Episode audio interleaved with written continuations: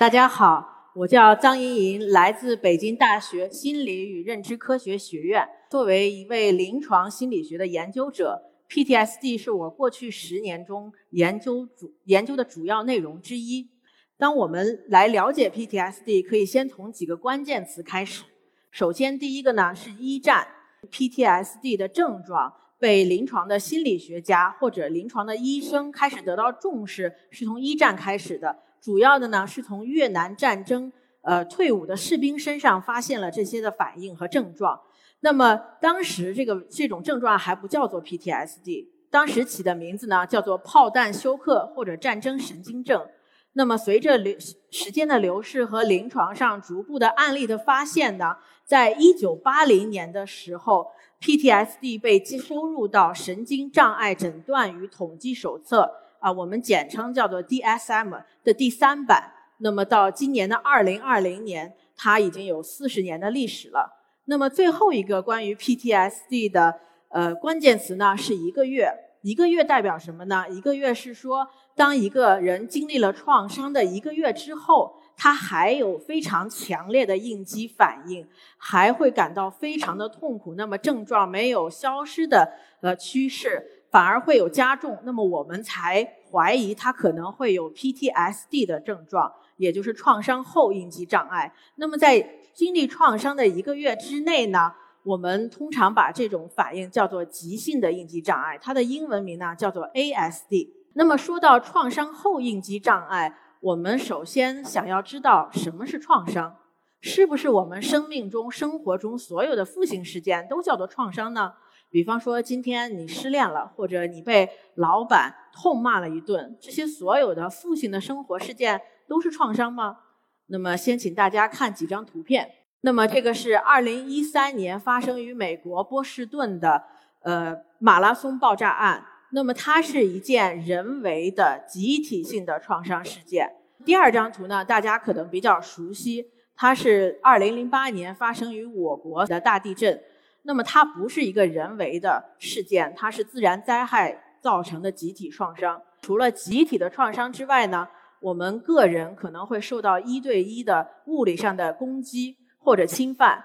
那么总的来说，什么叫做创伤事件呢？它就是那些对我们的生命和躯体会产生实际的或者威胁的事件。那么在这个定义下，我们可以看。如果我们目睹到死亡或者伤害，受到了身体躯体的攻击，我们参与了战争，受到了性侵，以及经历了一些日外事故，比方说车祸等等，经历了自然灾害，儿童和青少年群体受到了虐待和性侵，那么这些事件呢是常见的创伤事件。那么大家看到这些图，可能觉得它离我们的生活可能还很遥远。WHO 组织。在二零零二年的一个数据统计表示呢，全球所有的人群中，百分之六十的女性和百分之五十的男性，在一生中都会至少经历一次创伤事件。那么，其中百分之二十的女性和百分之八的男性呢，会逐步发展出 PTSD。那么，在所有的这些 PTSD 患者中呢，会有百分之三十的人因为可能没有资源得到治疗，那么 PTSD 就会变成伴随他们终生的状况。那么，关于 PTSD 这种精神障碍或者心理疾病，到底具体有什么样的表现呢？它的诊断标准是怎么样呢？关于 PTSD 非常重要的一个核心的症状呢，叫做闯入再体验，也就是说。PTSD 的患者会经常感受到重新回到了创伤发生时的当下，那么同时伴随有非常严重的应激的生理反应，比方说会感到手抖、心跳、脉搏加速、出汗、紧张等等。在睡眠中呢，也会做与创伤事件相关的噩梦，或者会经常大脑中出现创伤场景的闪回。这个是 PTSD 非常重要的症状之一。那么第二点呢，由于一些关于创伤的刺激物会让患者产生一些焦虑，那么我们的患者就会出现一些回避的症状，他会极力的去回避与创伤整个事件有关的人、事物，甚至地点和想法等等。第三类症状呢，叫做高警觉。我们可以用非常简单的我们中国的谚语来总结，叫做“一朝被蛇咬，十年怕井绳”。也就是说，我们会对一些没有威胁的是人或事物产呃处在一种战战斗状态。由于我们长期的处于这种应激的状态呢，我们就会经常失眠、焦躁，甚至出现一些对其他的人的攻击行为。第四类的症状呢，是最近被加入到诊断标准中的。那么它是结合了近十年对 PTSD 的临床研究，因为学者们发现，在 PTSD 患者中，他们不但出现了三类的症状表现，他们的人生观、世界观、价值观呢，也出现了非常消极的改变。他们会觉得这个世界不再安全，觉得自己是有罪的，长期处在悔恨之中等等，慢慢变得愤怒、麻木。那么这个就叫做情感和认知的消极改变。随着临床呃神经影像学的研究呢，我们也逐步发现，PTSD 的大脑与普通的人的大脑也是不同的。我们大脑中管理我们的情绪，让我们产生应激反应的脑区呢，叫做杏仁核。那么我们的大脑负责我们理智去进行我们决策的部分呢，叫做前额叶皮层。那么在正常的人群中，我们通常是去理智控制我们的情绪，也就是说前额叶皮层去调控我们的杏仁核。然而在 PTSD 的患者中，这种循环可能出现了障碍，反而是可能我们的情绪去调配我们的理智。临床的心理学家是如何去研究 PTSD 这种心理疾病的呢？它大概呢分为三大类的研究。首先呢是流行病学。就像其他的任何一种躯体疾病和心理疾病一样，我们需要知道这种疾病对人群的危害是怎么样的。那么，一个好的流行病学呢，通常需要几年、十几年甚至几十年的跟踪调查。那么，相对于 PTSD，它不太相同的、比较独特的一点呢，这种大的创伤事件发生之后呢，我们可能需要进行几十年的跟踪。但是呢，由于我们国家对于 PTSD 的研究起步较晚。我们还没有一个特别好的、特别有结构化的关于 PTS 的流行病学，去给我们一些临床上特别权威的数据。那么第二类呢，叫做心理病理学啊，大家从这个名字就可以看出，这是临床学家想了解这种病的发病机制是怎么样的，从而进一步指导我们进行第三类的干预研究，也就是说，帮助我们去开发出这种疾病的治疗方法。这个图呢，就是流行病学得出来的结论。大家可以看到，那么不同创伤事件的它的患 PTSD 的概率其实是不同的。那么最高的，比方说我们说的绑架和和强奸等，它的发病率能超过甚至接近百分之五十左右。那么其他的相对而言最轻的呢，是这种公共的非人为恶行的自然灾害，相对比较低，是二点三左右。那么，在不同的 PTSD 高风险人群中，它的发病概率也是不同的。又是对于这些有人为的恶性的事件中呢，呃，受虐待的儿童、被施暴的妇女啊，它的发病率相对是较高的，也是在百分之五十左右。那么，相对于警察、救火员等等，他们的发病率在百分之十几左右。从这些数据，大家可以看到，PTSD 是一个小部分群体可能会发展出的心理疾病。那么在临床中，我们就非常关注哪类人容易在创伤后发展出 PTSD，或者有哪些特征可以使我们更容易发展出 PTSD。那么在临床上，我们就会进行这样的风险因素和保护因素的研究。根据之前的研究结果呢，我们刚才也提到了女性。然后过去有精神病史，一些创伤本身是一种人为的蓄意恶行，以及儿童期有受虐待的历史和创伤发生后缺少社会支持，是会发生 PTSD 的风险因素。那么相对于而言，如果一个个体有比较强的能力与掌控感，那么对死亡这件事呢有比较实际的认识，而且有稳定的自我意识、稳定的世界观、价值观，有比较健康的。身体和体魄有比较好的社会支持，可以帮助我们远离 PTSD 的侵扰。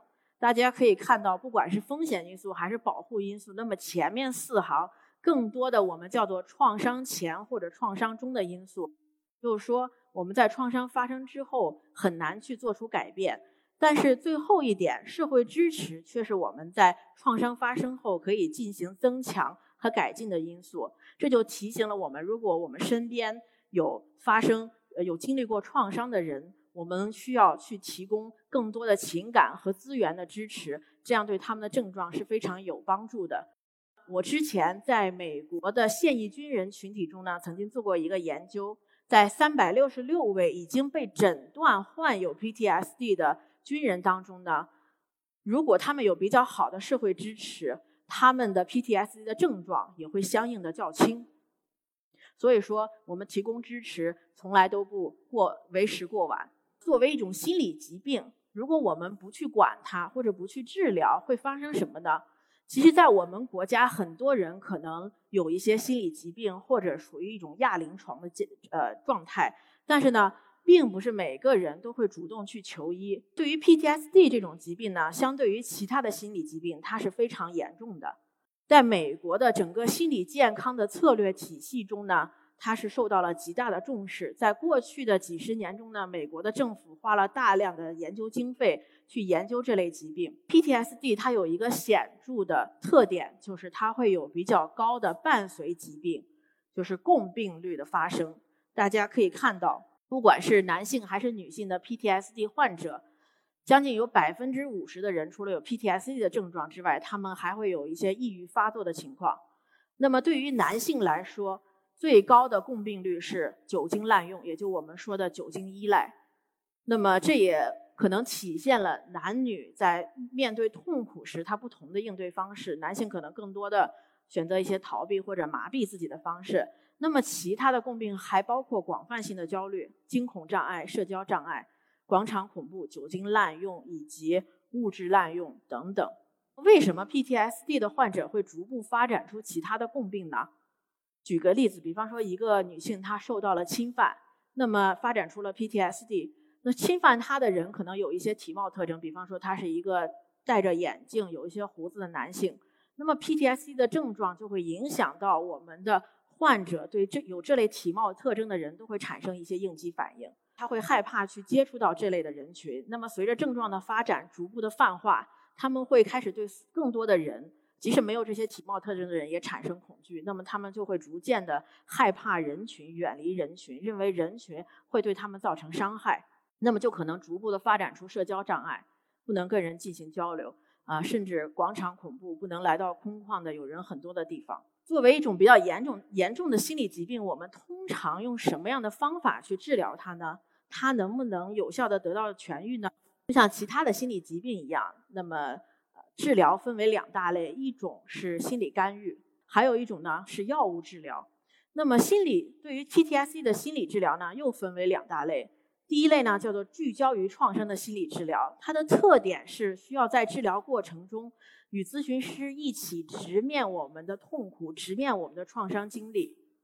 那么第二类呢，叫做不聚焦于创伤的心理治疗，它的特点呢是更多的是一些知识性的治疗，比方说更多的教会我们的来访者一些情绪管理的方法、情绪控制的方法，以及焦虑发作时的一些放松训练等等。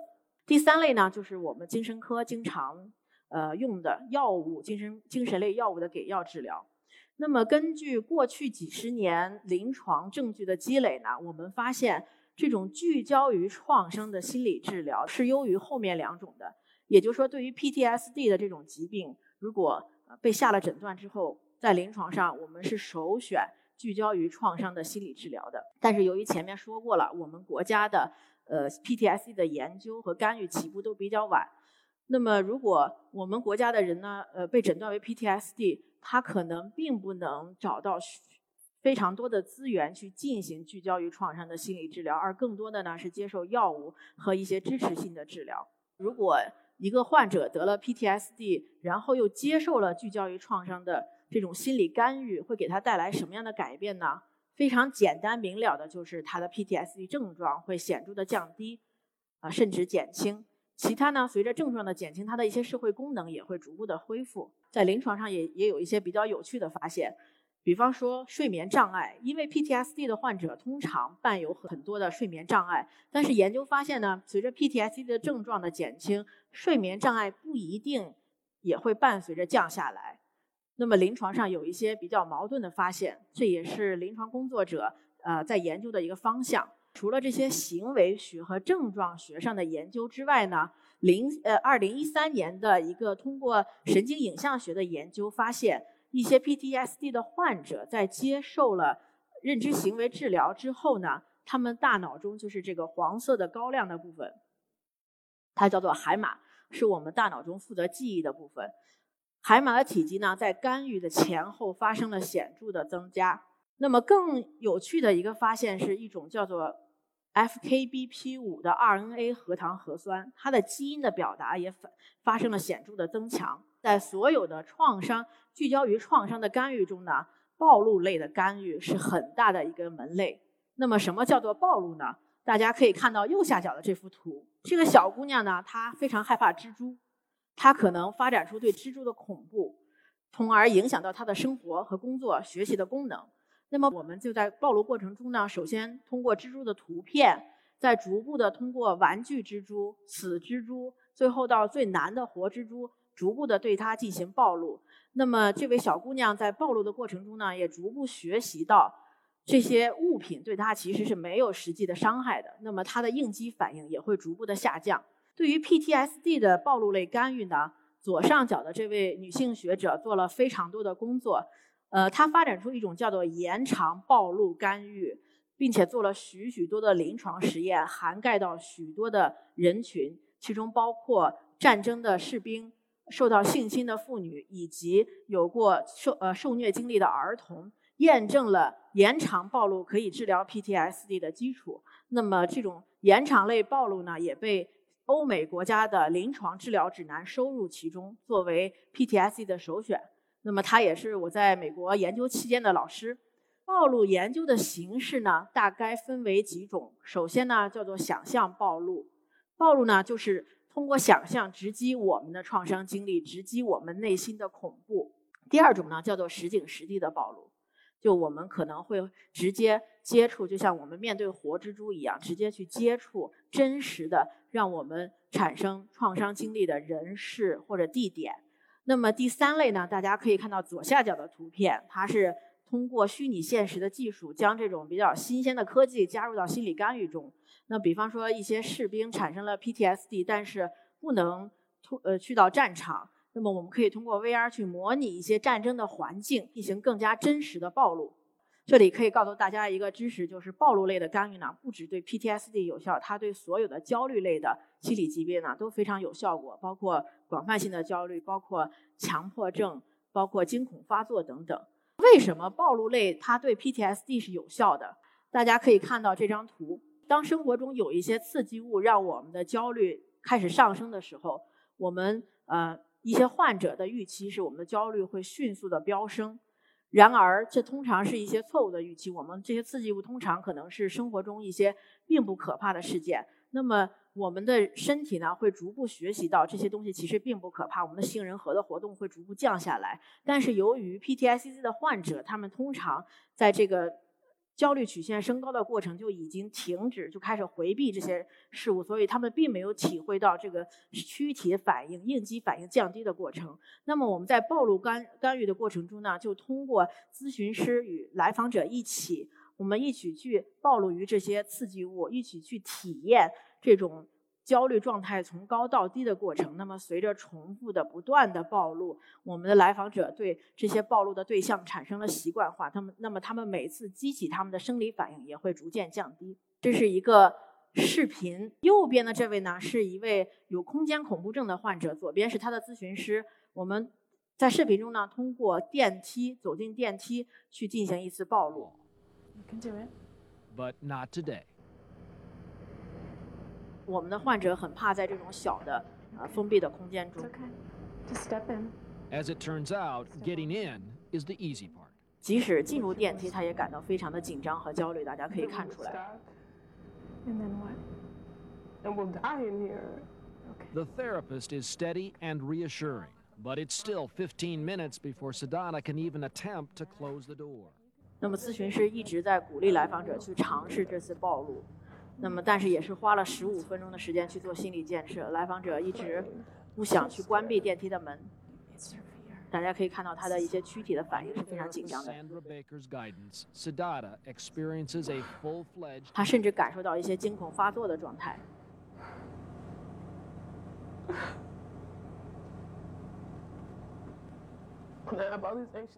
虽然坐电梯是我们生活中非常简单的一个呃日常的活动，但是对某一些患者来说是非常痛苦 This 的。 elevator will become an act of terror and ultimately liberation. I'm going to take my hand off of the button and I want you to feel the anxiety. It will not hurt you. 好，这个咨询师要尝试关闭电梯了。 You're okay. You're okay. You're okay. That's just a behavior. That's, that's anxiety. 但是我们患者依然非常痛苦。 Feel it. You are fine. Look at how fine. What are we doing? Oh my god. Just let it come out. Oh my god. Okay, I'm gonna let go of you, Sandra. I'm Finally, just Siddhartha breaks through her worst fear. gonna- You're doing it. This is great. You're doing it. Oh my god. 最后呢，在咨询师的陪伴下，他们成功的从一楼乘坐电梯到了三楼。Eventually, like removing the training wheels, Siddhartha has to do it on her own. Ready? 到最后，下一步呢，咨询师需要退出电梯，由我们的来访者自己尝试去坐电乘坐电梯。This is hard. She's going down. Repeating the experience again and again breaks the back 那么在暴露治疗中呢，我们会对这类的，嗯、关于电梯的暴露会进进行多次，就像我们刚才展示的曲线一样，它会呃逐步的适应这个过程，并产生习惯化的过程。刚才给大家展示了一下暴露干预，希望大家有一个感性的认识。但是呢，暴露干预其实并不容易做。那么在欧美国家呢，暴露类的干预通常需要由非常资深的，啊、通常是有博士学位以上的咨询师进行。因为暴露干预非常重要的一点呢，就是非常怕设置不对而给来访者造成二次的创伤。大家也可以看到，刚才的来访者其实在暴露的开始是非常痛苦的。那么，所以非常重要一点呢，就是需要找准暴露的对象。大家看到左面的这幅图，这个女性呢是韩国的一位女性，很不幸她的女儿去世了。那么韩国的一家科技公司呢，就通过虚拟现实的技术复原了她女儿的音容笑貌。那么这就是她从虚拟眼镜中看到的场景。但是呢，从心理干预和心理治疗的角度来说，她这种呃对于女儿与女儿重新的接触，并不属于暴露，更多的是一种安慰支持性的干预。那么在我们看来，这种可能还会有害于我们来访者从创伤中的恢复。如果这位女性曾经目睹了女儿的去世，并逐步发展出了 PTSD，我们暴露的对象不是让她可能重温女儿，而是更多的暴露于与女儿去世相关、当时场景相关的人事物等等。那么第二点呢，我们需要在一个安全的环境中暴露，也就是我们需要确定暴露的环境并不会对来访者产生其他的伤害。这就提醒了我们暴露顺序的重要性。我们通常是从来访者可能产生一些比较小的应激反应的事件来开始。举例说明，如果有一个有社交障碍的来访者，今天像我呃一样在一席演讲，面对几百位的陌生人做这种大型的演讲，这可能就是对他们来说最高层级的暴露，他们会非常紧张。我们通常对于这样的患者，我们会从一些简单的，从大概两三个人的演讲等等这样的开始。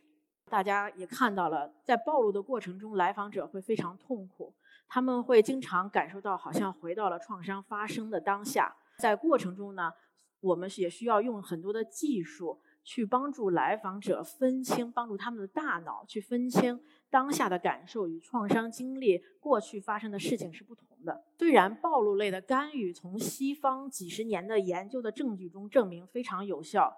但是呢，刚才也说到，由于我国对于 PTSD 的研究的起步比较晚，那么对于我国人群的证据呢还远远不够，所以我们不能简单的总结说这种暴露类的干预也同样适合于我们国家的 PTSD 患者。零八年地震发生的时候呢，我当时正上大四，由于我是在啊、医科大学，我们当时的附属医院呢用直升机空运了许多在四川呃受灾的灾民。那么我作为心理志愿者呢，有幸跟他们有了直接的接触。当时面对过呃非常严重的创伤经历以及重大的躯体损害的人的时候呢，我就觉得当时学到的许多心理咨询的技巧和支持性的方法呢，显得非常苍白和无力。我当时非常想知道什么样的技术和方法可以有效的帮助他们，可以解决他一些他们心理上的痛苦。那么抱着这样的一个问题呢，我在博士期间呢，就把呃对于我国地震 PTSD 的治疗作为主要的研究项目。但是呢，我没有选择在美国比较常用的延长暴露治疗，而是选择了另外一种由德国心理学家发明的专门针对东欧难民的叙事暴露治疗。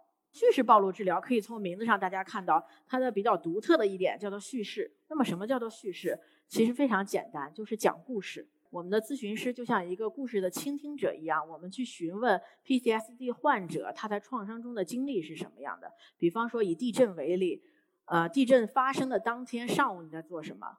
中午你在做什么？地震两点钟发生，当时你正在做什么？那么之后你是怎样被安置安顿的？等等。但是呢，创伤的记忆它却有啊一些特点，就是通常我们在复述我们的创伤记忆的时候，它是非常零散的。就像我们大脑中闪回一样，我们通常只记得一些片段，不能放到一个更大的背景当中，也是很不连贯的。那么，作为一个咨询师，第一次听到我们来访者的创伤，我们会觉得，呃，完全听不懂他在讲什么，因为缺少了很多的细节。随着一遍一遍的讲述故事，在这个过程中呢，咨询师不断的去询问创伤经历的细节，把它变呃更多的嵌入到我们来访者的。呃，整个的背景当中，那么随着这一遍一遍的讲述，他也完成了一遍一遍的暴露。当最后来访者可以比较完整的从头到尾讲述出这个故事的时候呢，他们的 PTSD 的症状也得到了显著的缓解。这个是呃为数非常少的，也可能是第一个在我们国家的地震受到自然灾害的群体中进行的暴露类的随机临床对照实验。随后第二个研究呢？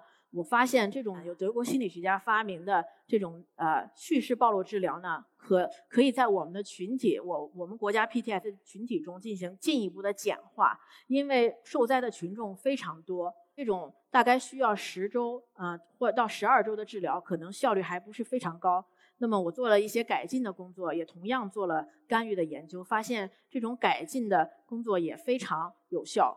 这就说明了呃暴露类的研究。可能对我们国家的 PTSD 患者也是同样有效，甚至更有效的。那么，我们临床心理学者也可以去做一些更多的本土化工作，使它更加适应于我们国家的情况。但是呢，呃，一个或者几个这样的临床研究呢，还不足以改变我们国家可能创伤人呃治疗人才比较缺乏的现状。但是呢，这种情况也在逐步的好转。比方说，这次呃新冠疫情过后。很多的心理学者和呃组织机构组织了一些培训，啊，去请到在心理呃干预一线的工作人员，包括社工，包括心理咨询人员，包括呃在一些比方说民政局儿童机构工作的人员，以及精神科的医生，我们将这些循证的有证据的临床上证明有效的干预方法交给他们，为我们国家逐步的培养创伤治疗人才。那么说到疫情呢？在现在这个时代呢，我们每天被铺天盖地的新闻和信息包围着，我们并没有直接直面生死，并没有直接去经历这样的创伤事件。但是由于我们听到了别人的故事，我们看到了这些悲伤的场景，好像我们也经历了这些事情一样。由于我们的同理心、共情心，我们也逐步的发展出类似 PTSD 的症状。这种情况呢，叫做替代性创伤。那么替代性的创伤最最早呢是在社工以及心理咨询人员的群体中发现的。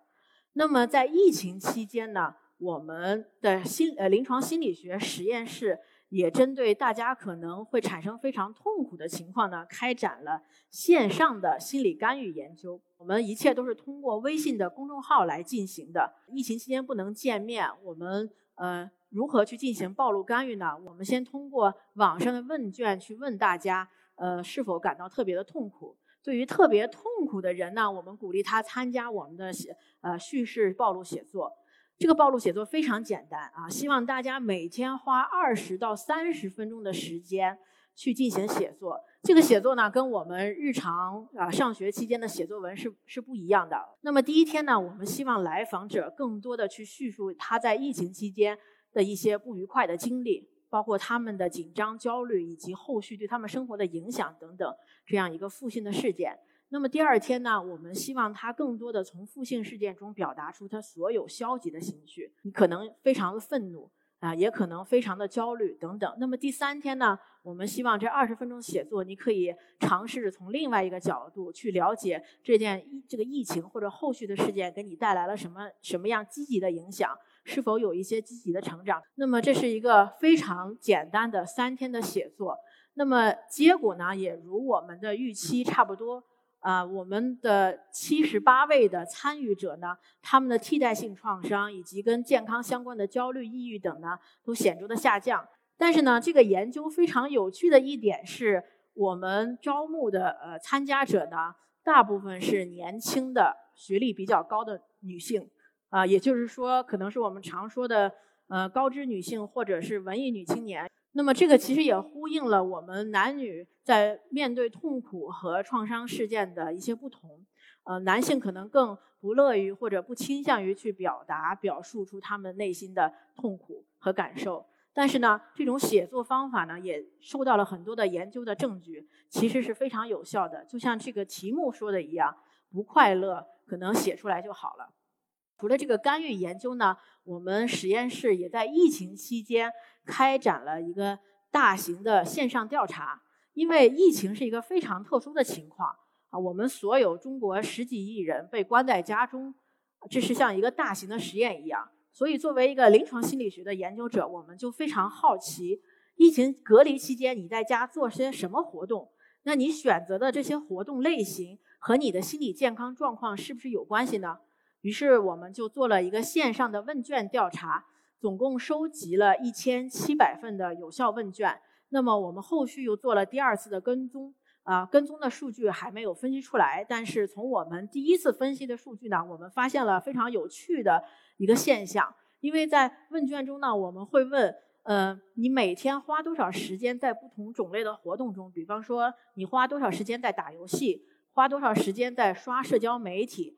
花多少时间在工作、学习、照顾家人，呃呃，去学习一项新的技能等等。我们问问了我们想到的可能的大家会进行的事情，同同时呢，我们也测量了大家的焦虑和抑郁水平。初步的研究结果非常有趣，我们发现呢，在疫情期间，更多的去从事一些建设性活动的人，他们的心理健康状况是更加好一些的。相对而言，去做一些可能逃避性的活动，就是我们说的打游戏，呃，或者去刷社交媒体，啊，或者去看剧等等，他们的心理状况相对而言是较差的。他们有比较多的焦虑、抑郁和家人的冲突。但是呢，我们做的是一个横断面的研究，我们并不能说明其中的因果关系。所以我们并不清楚是因为这群人选择了这样的活动，所以他们的心理状况变好了呢，还是因为他们本来心理状况就比较好，所以他们可以去做一些更多建设性的活动。那么上面说了一下我们嗯实验室在疫情期间的研究，如果大家觉得比较有趣，或者大家也想参与我们临床心理学的研究呢，非常欢迎大家关注我们呃实验室的公众号。那么我们通过呃实线上的实验的目的呢，是希望有更多的有需要的人群可以接触到这类在临床在研究中特别有效果的、有证据的循证干预。呃，也希望大家可以通过学习更多的心临床心理学的知识、心理健康的知识，可以更好的关照到自己。最后，非常感谢一席提供这个机会，让我跟大家分享呃关于 PTSD 的知识。那么，感谢大家的聆听。